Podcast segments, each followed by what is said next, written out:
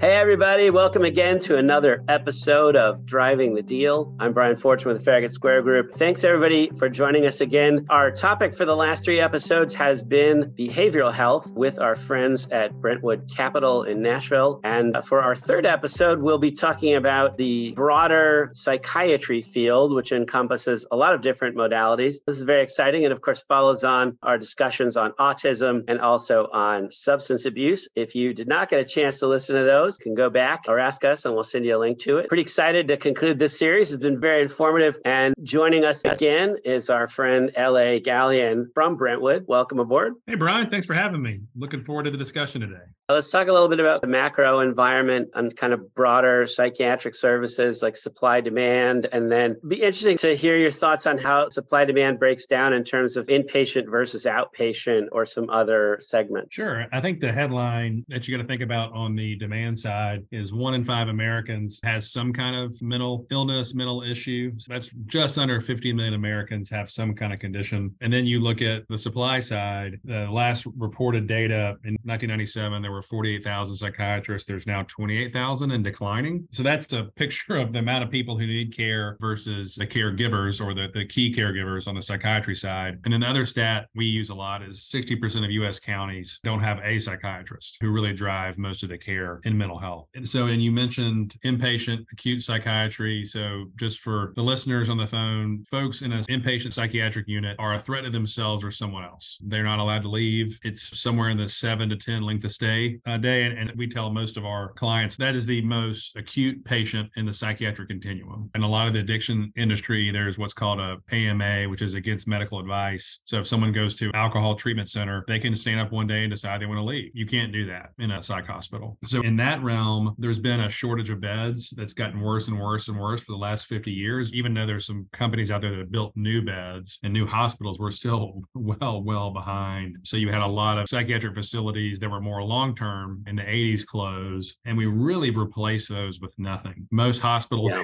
have some psychiatric beds, you know, on their floors, but it's not really a concerted effort. So that's uh, there are roughly 500 psych hospitals in the U.S., and some of those are attached to health systems. Some of those are independent. UHS and Acadia are the two largest players there, and so that's the inpatient psych world. Think about that as the triage for mental health in our country, and the sector that we've seen a lot of investor interest over the last three or four years has been outpatient mental health side. That has been a sector that has been underserved for many, many reasons, which we can go into detail on for as long as I've been in bank. So it has not been a focus. It has not been thought of from investors. It's been more of an afterthought. And I think that has been one of the biggest challenges we're trying to fix in the sector. The sector today is set up to treat the very, very, very sick as opposed to preventing them from getting very, very sick. As everyone's aware, mental health is chronic. It's not something that goes away. So it has to be managed. And that's what I think a lot of investors are focused on you know what are modalities what are ways digital health telehealth outpatient where we can really care for folks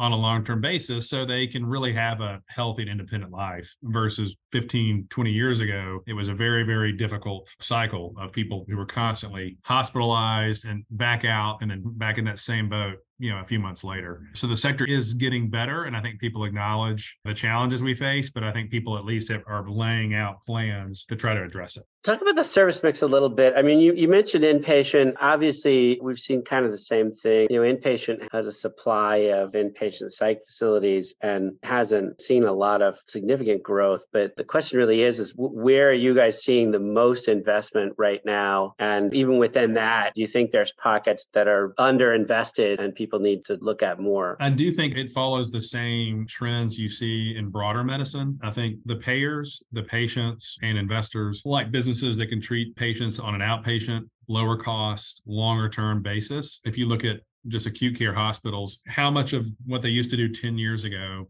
is now in an outpatient setting. The example we always use is a, a total knee procedure used to be a two or three day length of stay in the hospital. Now that's done in an outpatient surgery center. You're home that afternoon. You're doing you know, PT on an outpatient basis. I think that's the lens in which we look at healthcare is, hey, wh- what's the preferable location for the patient to be treated? And is it cost effective? Is it efficient? And home based, outpatient based, yes. The answer is yes across the board. Those are much, much lower in cost. And I think what we don't have outcomes yet in behavior behavioral. That's a little frustrating that it's such a siloed industry. But eventually, what you'll see, I do think you'll always have inpatient psych. You'll have psych hospitals. If you think about a psych hospital, their radius of patients is about 500 miles. So they see a lot of patients from different areas. So they don't have to have one in every zip code. But I do think you'll see kind of the PHP, IOP, and outpatient verticals built up significantly in communities to support the population. Because I think if we can really, if we're going to intervene earlier, take care of folks on a longer term basis, again, it's chronic, that sets the patient and that community up for success, which is what we all want. Absolutely. Going back to inpatient, you know, obviously a, a lot of where we currently with inpatient was that, you know, a number of states in the late 70s went for kind of deinstitutionalization. With our current debate about societal problems in general, have you seen any indication that the conversation is kind of turning back to the idea that maybe we do need more institutional opportunities for people? I would agree. I haven't at the federal level, maybe state level, some of those conversations are happening, but I think the tragedy is those institutions had a, maybe a bad reputation uh, for people being committed, not being able to leave. But I think it was a humane way to treat people, care for people who maybe couldn't live independently or had some pretty developed mental health issues that would prevent them from living what you and I would determine as kind of normal lives. The tragedy there is we closed all those institutions and replaced them with nothing. And so if you think about societal and people see this in the news, homeless population, drug abuse, especially in that cohort, it's an epidemic. It's a lot of cities don't know what to do, don't know how to treat. So it was a much more humane way to do it. But I do think it's getting the coverage it needs now in the media, in the news. You know, a lot of big cities really, really struggle with this. And it's not humane to the, the folks who are, who are on the street. But I do think a combination of all of that, we had a client a few years ago, and it was cash pay business we first represented them, but they were psych hospital guys. They were one of them was from UHS, one was from HCA, and they saw once their patients were discharged from the psych hospital, there's no step down level of care. Zero. If you have a stroke, you go to the acute care hospital in your community, then you step down probably to inpatient rehab, and then yeah. you step down to home health. That doesn't work that way in behavioral. You leave the psych hospital, you are back on the street. And so we've got to be thoughtful and do a better job of designing a care continuum where that really, really takes care of the patient holistically and supports them through that process because it is a process. Someone who's been in a psych hospital has had a psychotic break, a bunch of things that could be really, really harmful to them or someone else. And so just putting them back where they were before, I don't think is a very good idea, but that's what we do today. And so the businesses we see that are becoming that next level of care, in our opinion, are very valuable. They play a very valuable role in the system. But heretofore, this whole sector of psychiatry slash mental health has been siloed and not coordinated. And that doesn't work. Well, obviously, we're still kind of watching to see if, if states, even out west, will change some of their prohibitions on involuntary commitment. But obviously, there are two major things that have happened in the near history that I think are positive, that are very interesting. First one was when the mental health parity uh, regulations finally went into effect. I mean, that that's certainly when we saw a lot of ramp up in volume and investment and you know, not just behavioral care, but obviously substance abuse, which we we talked about on our last episode. The second one was, of course, uh, in Washington, uh, HHS uh, rewrote the Medicaid managed care role and took what had started as a pilot and then basically said, for those of you in the audience who don't know, obviously Medicaid prohibits paying for inpatient mental health care. So they won't pay for an inpatient psych hospital stay unless under the you know the new managed care guidelines unless the patient is part of a medicaid managed care organization which these days is north of 80% of all lives. So it kind of created this very broad backdoor against that imd prohibition. Yeah we've seen businesses and not-for-profits a lot of times in different communities around the country that so to speak are the social safety net for the communities in which they operate and they're doing stabilization beds which you know go by different names in different states where it's a one or two day length of stay getting someone stable, getting them down to lower levels of care. And we've seen some of those businesses, again, not for profits, build up pretty substantial foundations to support the communities they're in. So they're even on a Medicaid only base, they're making money, enough money where they can set aside that money to benefit the community because patients that show up at the ER with that are primary mental health, you know, those are usually folks the hospital doesn't want. So where do they go? And I think you'll see some really unique models. We've seen some models uh, around the country where there's a fee for service track, there's a value based track, kind of capitated track on that kind of stuff. And it, I think there's going to be a lot of innovation in this sector because the population that needs care is so large. The demand drivers are unfortunately not going away and we're just not on the supply side. We're not we're not even close to meeting the demand anytime soon. Yeah that's right. All right from our view obviously reimbursement in the inpatient uh, hospital setting especially under medicare is, has been stable and, and generally pretty good. But you think about across uh, like iop or some of the other modalities what are your views on reimbursement in terms of is it good? Has it been, been under pressure or or is it been even expanding. It's historically not been good. The outpatient mental health side has been underfunded for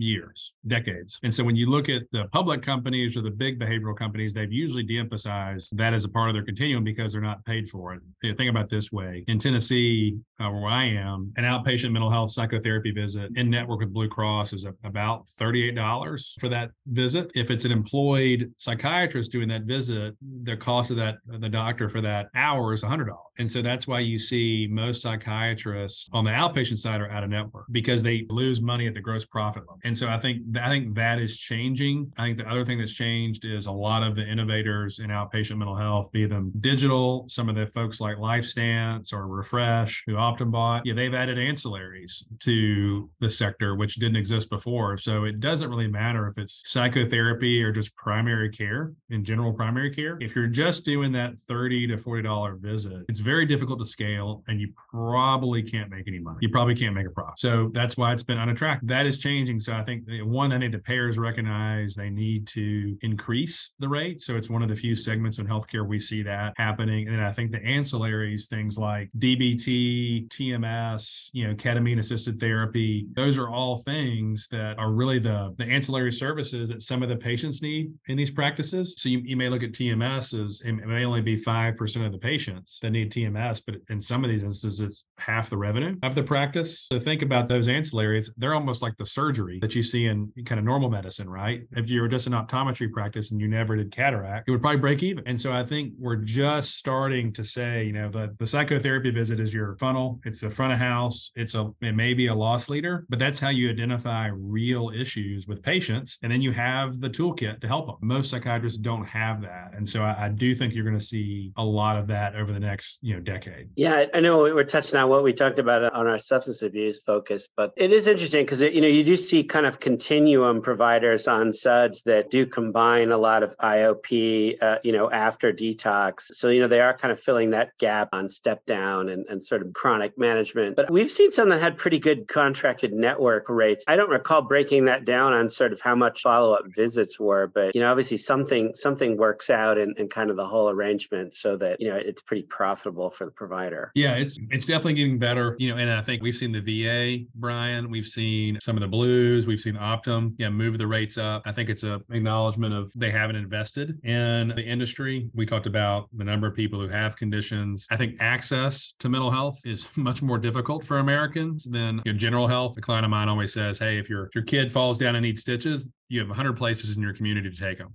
To get stitched up. Right. If they have a mental health issue or you know bipolar, I mean, go through a, a list of stuff, you really are going to be scratching your head on, on where to take them. And so we've got to improve as a country on this preventative care and longer term longitudinal care for folks. Is one of the things we talk about a lot here. If your mental health is in serious decline, you're typically going to develop a physical health issue. Right. Same way. If you have a physical health issue, you know, someone who's had a really tough surgery or is home based and can't move, that that that person typically develops a mental health issue. And so that's that's one of the things we've seen providers start to tie the two together. And the two have to be you have to be healthy both. And again, it gets down to breaking down silos and having coordinated care across the continuum. If you look at business plans, if you look at companies that are out there in this sector, they're all focused on that. It's such a huge market. They've got 10, 20, 30 years of work to do to get us there. Let's talk about investing in the space. Obviously, it's a it's a pretty pretty active every year. You know, I know just even from our own deal flow, it's probably between 20 and 25% of, of our deal flow. That could cover, you know, anything from SUDS to different types of other behavioral services, even, you know, smaller niche things like eating disorders. But from your perspective, banking in this, like what do you think makes for an attractive uh, asset? I would tend to say it's it has a similar theme that we see in other healthcare services. What can be done in the home, what can be done on an outpatient basis. I do think if you're going to be a larger provider, you're going to see them vertically integrated markets. If you were to look at like a Summit Behavioral's business model. They've got psych hospitals around the country and they've got in the same communities they're in. They've got MAT, outpatient. They may be doing PHP and IOP out of their facilities. So the larger players up market are going to be doing everything. But in general, the the folks that are attracting a lot of interest, the folks that are growing the fastest tend to be the PHP, IOP, and then outpatient businesses within mental health. I think the challenge a lot of investors have found in that segment is because there's been such underinvestment by the payers for a long time. It's not been recognized. You don't find the refrain we hear from private equity is, gosh, we love this sector. We love the thesis. We see the demand drivers. We can't find anything of scale. And that is true. There's not as big of businesses in these segments. Uh, I think in five years there will be. But if you look at what, you know, LifeStance did, they're public now. I mean, they really built them brick by brick, pretty small assets adding together to build some scale. An inpatient psych psychiatric care. There are a lot of big players UHS, Acadia, Summit, Springstone just sold to LifePoint. So a lot of activity and a lot of things at scale. But I do think you're going to see investors lean more towards the PHP, IOP and outpatient businesses first because there's such growth and such demand there. And that, and effectively, I think that's where the healthcare system's moving anyway. Right. So it seems like the people you really want to tell to dive in and invest are people who have an interest, but also do a lot of deals in kind of the lower middle market, right? Because they're going to be assembling something like Legos. Our advice to if you were a private equity firm and you said, "Hey, we're thesis driven. This is a sector we you know we want to do outpatient mental health. We just believe in it." You know, and they've done all the work. Our advice typically is look at assets in the market, but really build a team get an executive or two, build a team out that is has scaled multi-site. You're not going to find people who've done that psych- psychiatric care. but I don't think it's it's tremendously different. We did a deal two years ago now in Colorado, and codes they bill on the outpatient side are it's a relatively narrow band of codes. It's not complex, but that's our advice. Typically, is look get a good executive team kind of built, get fantastic clinical leadership that's respected in the markets they're in, even if it's just one or two clinics, and build off of that. Most of the folks we see in the space get kind of a foothold in a market and de novo around it. So they're recruiting, they're working with the payers on contracts contracts, they're adding service lines. And I think that's a really, really good investment thesis. It's just a lot of PE firms going to have, hey, we got our check size has to be this, you know, and I, I understand that. But in some of these spaces, you're going to have to start smaller if you want to get in them. Yeah. Let's contrast this a little bit with the autism space. I know we were talking about in, in autism, you know, it's probably fair to say that all of the employees and the executives had a deep and abiding uh, passion. And, and it meant that, you know, integrating or building something definitely required a, a heavy heavy focus on making sure that you could create a good cultural fit. Does that hold true in, in the psychiatric space as well, or or maybe is it a little different? Not as much in like the inpatient psychiatric world. Think about that more like a hospital. Yeah, it's it's really triage. The folks who are showing up there are in really rough shape. And so they're trying to get them stable through medication. If you remember in the 90s, that was cost-based reimbursement and length of stays were in the 30 to 40 days. If you fast forward to today, that's i guess it was reimbursement changed and, and brian you probably know this better than me but 2000 2001 it went from a cost base to kind of a pps reimbursement. So said another way you know providers were getting in the 90s 1500 bucks 2000 dollars a day and now i think medicare pays 700 for inpatient psych. Length of stay has been cut down to seven to 10 days. So I think they've gotten the payers have really gotten after that to be, hey, this is this is triage, this is getting someone stable. But I think on the outpatient social work on that side, I, I would totally agree that culture, fit, mission are much more important to those employees. It can be very disruptive. The last two or three deals we've done in that sector we haven't like the employees at the company the investors were smart. They are just support only. Nothing's on their website. Nothing's on our client's website. Their employees don't see a difference. The same people are still running them i think that's really really smart. And a lot of those companies have created fantastic brand recognition in their markets. I think that's in autism one of the things that has been a mistake is to take the name off the, the practice that's been around for 20 years and put some new corporate name on it change everything. This is not like a retail, you know, Apple store or something like that, where everything has to look the exact same. I think every market has a little bit of its own feel. And so the smartest people, I think, in these sectors are doing just that. They're leaving the clinical ops, those folks alone and saying, okay, we can help you on contracting, recruiting, IT. We can do this stuff on the GPO side that's pretty interesting on saving. We don't want to interrupt what's already working. And I think that's really astute from an investing standpoint. Yeah, definitely. That's great. I think what providers need to do on the outpatient side is they need to be, you know, in network, a partner with the payers and the patients. You haven't seen access as a tremendous problem. So most of the cash pay or out of network providers, it's mainly cash pay. They're just a subset of the population that can't even access that. 300 bucks for a 30 minute or 30 minute visit. So most of the folks I see are seeing a ton of patients at in network rates, and then they have the ancillaries to deal with patients that need additional care. I mean, TMS being one of the ones you see the most. So it's just, it's like other parts of medicine. I use the analogy all the time. You know, dermatologist sees a big practice sees 100,000 patients a year, and 5,000 present some form of skin cancer. Well, those 5,000 present, you know, they represent about 50% of the revenue. That's the way those ancillaries work. You're really treating the the patients who have a more acute condition and that's a higher cost, but you need to see high volume of patients on the just primary care side to deliver patients who need more of that. And it's still done on an outpatient basis. That's one of the main things that psychiatry has been missing. So, in terms of behavioral providers contracting in network versus out of network, it does seem like one very much in demand kind of X factor that helps out in those negotiations is whether you have the appropriate staff to do a pediatric, have a pediatric focus or a pediatric specialty. There are very few places. I'll, I'll note a client of ours, Brian, which you may know, but it's a family care center, and I give them a lot of credit. They're in Colorado Springs, all over Colorado now, but Revelstoke did their deal with us um, two years ago, and that was their whole thesis. We want to treat the whole family. We want to treat not only the mom or dad who comes in, but the kids, no one else does. I mean, to our knowledge, we haven't seen anyone else do that well. But if you think about it, that makes a ton of sense. Hey, here's where we get our healthcare. Here's where we get our behavioral health care. And so and they don't do autism, but they do everything else. I think you will see more of that. In my opinion, I don't have inside information with that company, but they have received pretty substantial increases from payers in their markets. And I think because it's acknowledged that they're the good guys and they're trying to take care of as many people as possible. So getting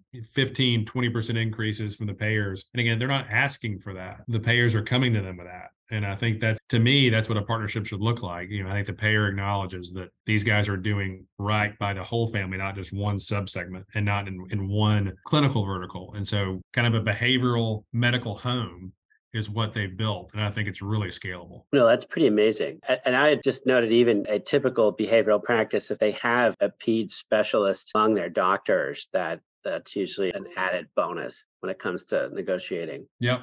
That's uh, that's right. You know, if I'm Blue Cross in a certain state, I'm looking at okay, what types of patients do they treat? Is it full continuum? Great. You know, what ages of patients do they treat? And so I think having all that where they can really manage an entire family's behavioral health continuum, it's really powerful. And it, it you do not see that. We like we don't have anything like that here in Nashville. All right, this is great. So to sum up, if you're thesis driven, you got to be patient. The way the, the market is right now, you have to find a good team and build out with a smaller onesie twosie strategy until you get some scale. When you're thinking about opportunities, you know, what, what other factors do you consider? I mean, you know, in the in the autism space, we talk about kind of the supply of therapists. I think when, when we talk about that, you mentioned the fact that the number of psychiatrists has actually shrunk. Is that correct? Yeah, it's 48,000 in 97, 28,000 in 2018. It's projected to get 15,000 by 2030. So it's just, it's a field, it's an aging demographic too in psychiatry. So it's a, it's a huge challenge. I know the universities are focused on, on it. As you well know, that takes some time to correct. It's been a uh, kind of precipitous decline now for a few decades, and hopefully we can reverse it because it's they're the kind of point across the board in inpatient and outpatient care. Well, if reimbursement is changing, as you noted, that that that's obviously one driver of it. I think that the sort of societal debate will will also help to some extent. I mean, I think all we need to do is get off this podcast and flip on the news to see headline after headline youth mental health crisis it goes the gamut, right? It goes from you know, folks who are in facilities and getting care to talked about the homeless population and think about someone with mental health. They tend to abuse alcohol and other things as a, as a part of that. So that gets complex. Then you know, we've talked about things that are, especially in Nashville, a lot in the media recently, folks that are with guns and you have a person who's mentally unstable who gets a hold of a, a lot of guns. And, you know, what do they do with that? And going into your place of work or a church or a school and doing what these people do, it's, it's, it's a function of a mental health crisis that we haven't dealt with.